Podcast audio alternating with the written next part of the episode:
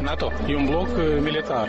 Creat în 49 cu scopul de a lupta împotriva Uniunii Sovietice. Так я ну вообще по НАТО и скорее дьявол. Я против, что вступали в НАТО, потому что я не хочу, чтобы мои внуки воевали в чужих странах и погибали.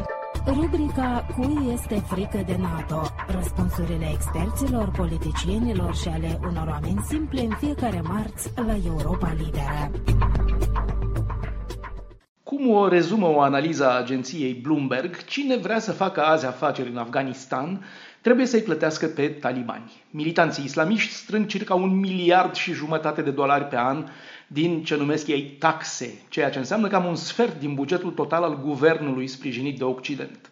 E genul de detaliu care arată situația în care se va regăsi Afganistanul imediat după retragerea trupelor occidentale. Riscul unei reveniri rapide la putere a talibanilor după exact două decenii de la invazia americană și a NATO.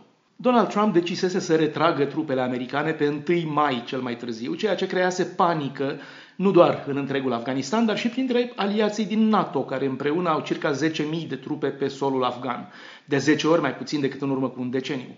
Era evident că data de 1 mai era doar o dată aleasă la întâmplare. Nedoritor însă să prelungească prea mult o situație pe care toți experții militari o consideră fără ieșire, Joe Biden a anunțat data de 11 septembrie, la exact 20 de ani de la atentatele de la New York din 2001, care au dus la invadarea Afganistanului. Simbolismul datei aduce un pic de credibilitate retragerii, însă nu înlătură toate îndoielile cu privire la bilanțul celor două decenii de prezență occidentală. Șeful de stat major al armatei britanice, Nick Carter, a regretat public decizia Washingtonului, spunând nu este retragerea pe care ne-o doream. Cu totul, trupele americane de acolo numără doar 2500 de oameni, după ce au fost 100 de mii în 2011. Dintre ceilalți parteneri din NATO, cei mai mulți militari provin din Germania, 1500, Marea Britanie, 750, urmate de Italia, România și Turcia, dar și din Georgia, țara asociată cu NATO și ai cărei militari s-au dovedit de o mare eficacitate. Experții știu însă că nimic nu se va schimba în Afganistan fără o implicare a Pakistanului vecin și etern inamic.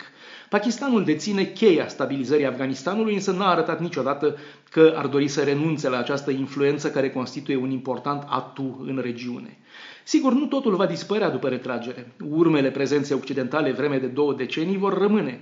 Din cele o mie de miliarde de dolari cheltuiți de Statele Unite în Afganistan, nu totul a mers pe întărirea armatei locale. S-au construit șosele și rețele de telefonie mobilă ultrarapidă.